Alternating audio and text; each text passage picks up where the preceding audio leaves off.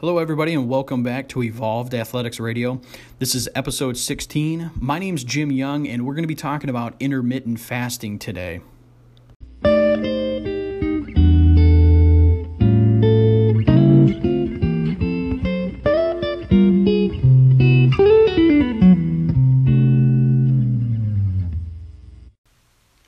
So I'm probably late to the game in talking about intermittent fasting, but the truth of the matter is this concept is not going away anytime soon. So I thought it would behoove me to introduce everybody to intermittent fasting, especially those individuals that haven't heard of IF before, as it's more commonly known as. Again, intermittent fasting, we'll go ahead and define that first. And essentially, it's a cycle between a period of fasting and non-fasting during a defined period of time. So it's not a diet per se. It's essentially how or when somebody eats. I guess it's more of a time-restricted eating pattern rather than a food-restrictive eating pattern, if that makes sense. So an example of this, and it seems to be the most common, is a 16-hour window of not eating and then an 8-hour period of eating.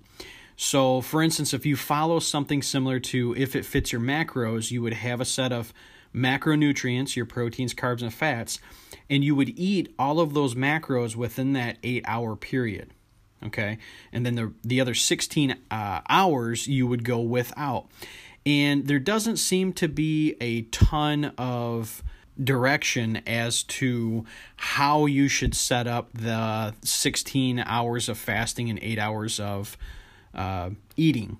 So it's been my experience, and the individuals that I've talked to that do this will essentially stop eating at about 8 o'clock at night, and then they'll fast all the way up until noon the next day. So their eating window is from noon till 8. And obviously you can adjust that depending on your lifestyle, but that seems to be what most people do. Now, there are other windows that people will use where fasting windows are larger and their eating windows are smaller.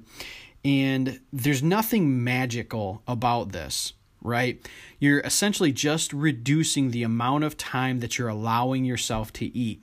For some people, this means that there's automatically a reduction in calories, right?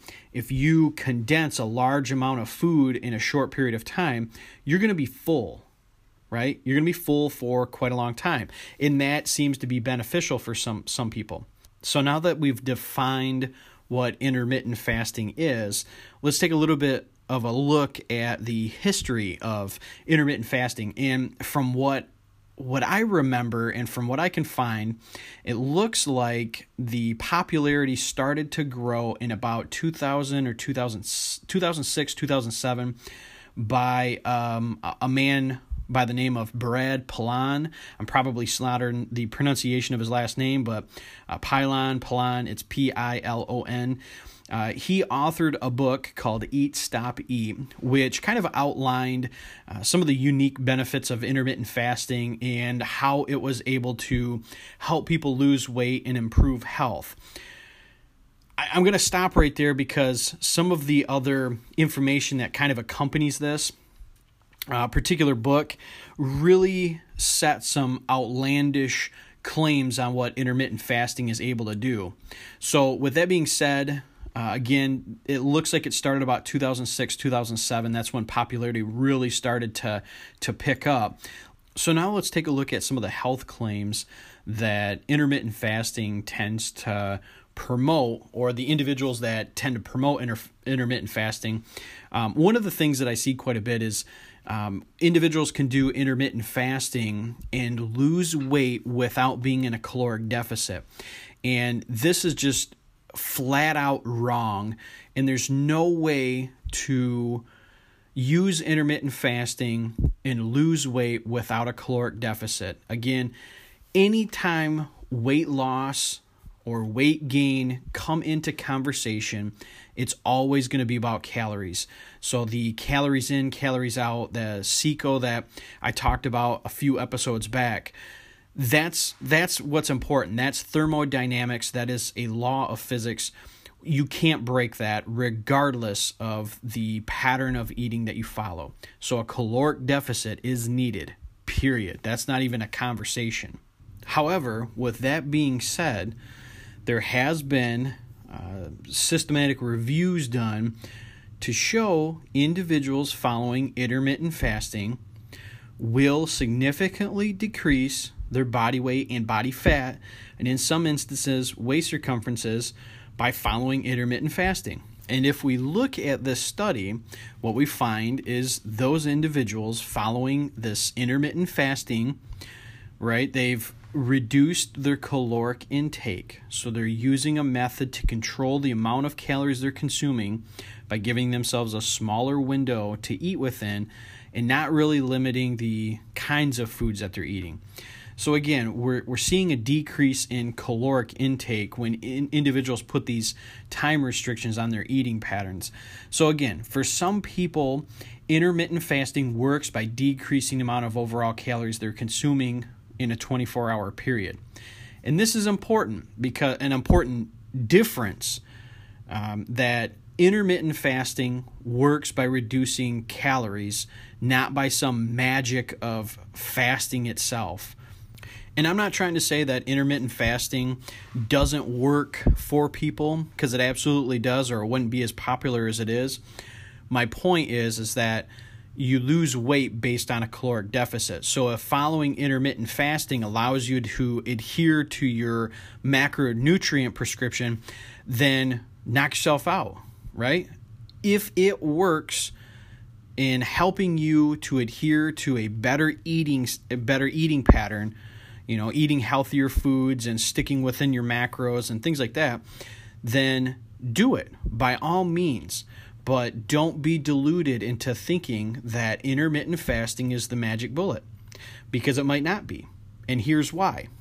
People that I've talked to that have tried intermittent fasting, this includes me, and it's probably why I have some bias towards intermittent fasting, but I still think it works for some people. But nevertheless, the people that I've talked to have said there's two issues with intermittent fasting in following the 16-8 protocol, the 16 hours of fasting and 8 hours of eating.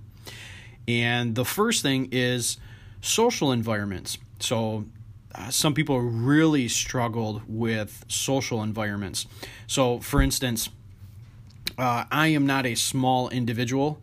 I lift quite a bit, and I imbibe in alcohol on quite a regular basis. So I'm a little overweight, and I've said this in prior podcasts. I'm not deluded in thinking that I'm healthy, completely healthy. I know I need to lose some weight, but again, the issue that I took with intermittent fasting and some of the people that I've talked to is just those social environments, you know. So if you met with friends, say, in an afternoon or say in the morning on a weekend or something like that, you have to be really careful about what you're consuming, if you're consuming anything at all. Now, again, you can adjust those fasting and eating windows to accommodate you to be able to, you know, to go out and have a few drinks with your friends. But again, being able to manipulate those time frames, again, you got to be really aware. And the second thing, surprisingly enough, and I'm saying that sarcastically, is some people struggle with fasting in general, right? So some people get up in the morning and they can't make it out of their house without eating breakfast. So again, sometimes we complicate nutrition more than we need to. And things like intermittent fasting, they're simplistic in nature, but I think it's still... it causes a lot of questions for people, because then they'll start asking, well, can I have this during my fast, or can I have that during my fast? And, you know, even if you give a simple answer like, as long as it doesn't have calories, you're fine during a fast, then people start asking, well, what are things that, you know, don't have calories that I can have? What people are doing when they ask questions like that is they're still looking to eat food during a fast, and that's not what a fast is. A fast is not consuming calories, Regardless of what form they take, fasting is consuming 0 calories. Okay? And a lot of people that I've talked to have issue with that first and foremost, and then those social environments tend to become a problem later on. So for me, I don't have a problem fasting. I got to be honest, I kind of enjoyed it, because I could continue to do the work that I was doing without thinking, oh yeah, I've got to stop and eat. Because most of the time, I'm not hungry until the afternoon anyways. But it was those social environments that really threw me off, me personally. So intermittent fasting, there does seem to be some research to indicate that it's helpful for some people as it pertains to building muscle or hypertrophy. That opens up a whole new can of worms. That could be a podcast of its own. But from what I've been able to gather and some of the research articles that I've been able to decamp, it seems that if you're consuming an adequate amount of protein spread out over the day, you're going to be able to build more muscle than somebody that squeezes all of their protein in a short window. So that 6 to 8 hour window, again, however you're setting your fasting, your intermittent fasting schedule up. But if you're spreading your protein out through the day, you're much more apt to build more muscle than if you were to squeeze it into a short period of time. Now, I know there's going to be a ton of intermittent fasting zealots that tell me that you can become shredded and build all kinds of muscle by consuming protein in that short period of time. And that's fine. That's fine. But the research that we have available in humans anyways states or shows with a high level of predictability that if you spread your protein out over the course of the day, you're going to be able to build more muscle than if it's, crammed into a short period of time. Now, there are 2 more things that have popped up on my radar here and there, and I don't see it with a lot of the clients that I work with that want to do intermittent fasting. I've heard this from other coaches that they've heard these issues pop up. But the first one is digestive issues, which, come on, let's face it. This makes sense. If you're consuming larger volumes of food in a shorter period of time, it makes sense that you're putting much more stress on your GI tract than you would if you were spreading out the food you would eat over the course of the day. And the other thing that, again, has showed up on my radar is implications of heart health. And I've heard of a couple of other coaches, so friends of mine that have clients that have been doing intermittent fasting for a while, have claimed that their HDL and LDL and overall triglycerides have changed in such a way that has become not very beneficial to their health. And I don't know if that's just a coincidence and their food choices aren't really that great, or if this really has a link to intermittent fasting. My guess at this point is it probably has more to do with the food that they're eating and not really intermittent fasting. And really that's more of my educated guess or insight into intermittent fasting and some of the research that's available on it. So let's recap a minute. Intermittent fasting is a time-restricted eating pattern, so it's based on time and not macronutrient profiles or anything like that. So the most popular eating window is 16 hours of fasting and 8 hours of eating. And what a lot of people will do is start eating at 12 p.m. or noon and eat until 8 p.m. and then fast until the next day at 12 p.m. And there seems to be some benefit with eating in this way. Some people give themselves a time restriction rather than a food restriction, they tend to adhere better to their diet. So that's a plus. anything that somebody does to improve their eating habits and increases their adherence to that, I give it a thumbs up. I totally give it a thumbs up. So I'm not an intermittent fasting zealot. However, I'm reluctant to recommend it to every, Jack and Jane that come across my services. So that's my take on intermittent fasting. There is a ton of stuff that we could say and go on and on and on about intermittent fasting, especially the protein aspect. But I want to try to make things as simple as possible. And if this is something that you want to hear more of and you want to hear more of the intricacies of intermittent fasting, I'm more than happy to put together a podcast that breaks down every aspect of intermittent fasting. And even though I'm not an intermittent faster myself, I do find that it is helpful for some people and not so helpful for other people.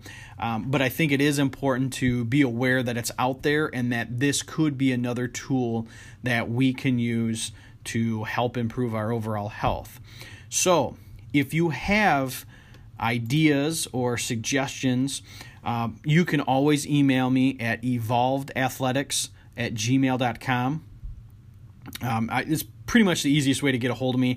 I am on Facebook, and I'm becoming more active on Instagram.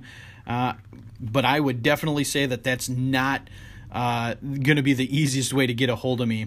You can always shoot me a DM through Instagram. I usually respond to emails and Facebook messages and Instagram DMs fairly quickly. Almost every message somebody sends me, I respond within 24 hours. That's usually the case.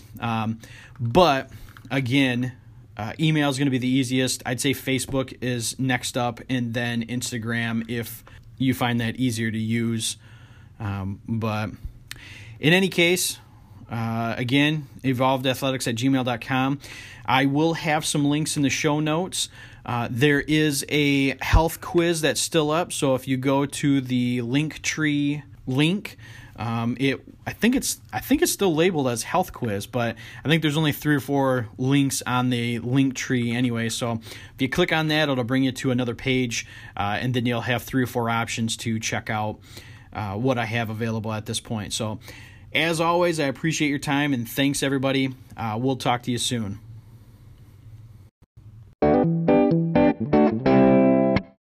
Hey everybody, before I close out this episode, I just again want to say thank you for listening to these episodes. I really appreciate your patronage.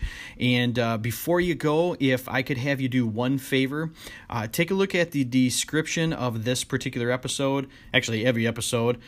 And what you'll find is a link to a Facebook group that I've started called Evolved Athletics Community. And what I want you to do is go ahead and click on that link and go ahead and join the Evolved Athletics Community. One of the things I'm going to be doing is taking all the content that I've put together and slowly start to add it into that Facebook group. And I'm going to start closing down some of the other sites. So, for instance, the Patreon page that I started about 4 or 5 weeks ago, I'm shutting that down. And I also had a course site that I've been building out. I'm going to be shutting that down. And the content that I would have put on either of those sites is going to be located right in the Facebook group. So Facebook has this new option to create units within Facebook groups depending on how you set up, the group. And one of the reasons that I'm doing this is I got an awful lot of feedback that said, Jim, you're starting to spread out your material again in too many different places. The podcast is nice. The emails we get are nice. But with the course site and with Patreon and the podcast and the blogs and, all this other stuff that I'm putting together, it sounded like it was becoming too much, and people didn't want to jump around to all of these different platforms. So what I'm going to do is I'm going to start using as few platforms as possible. So obviously Facebook is going to be one of those. Podcasting, I'm always going to be podcasting. So there's nothing that at this point is really going to deter me from doing that. I like doing it. I like talking. At some point, maybe I'll start doing a little bit of video. But nevertheless, what I'm going to be doing is really consolidating all of that content that I've put together. Even some of the blog posts I'll start to put directly into Facebook now. And hopefully this helps. So that way we can get people into one area and maybe start to discuss some of the content that's provided. And one of the things that I've learned over the years is people tend to do better when they have social supports. And I think it's one of the reasons why Facebook groups are so popular, because people are able to join them and get that support that they're looking for. So again, just take a couple of seconds and check out the description of the podcast, look for the Facebook link, and go ahead and join, and I'll see you inside. Again, thanks everybody for taking the time to listen, and we'll talk to you soon.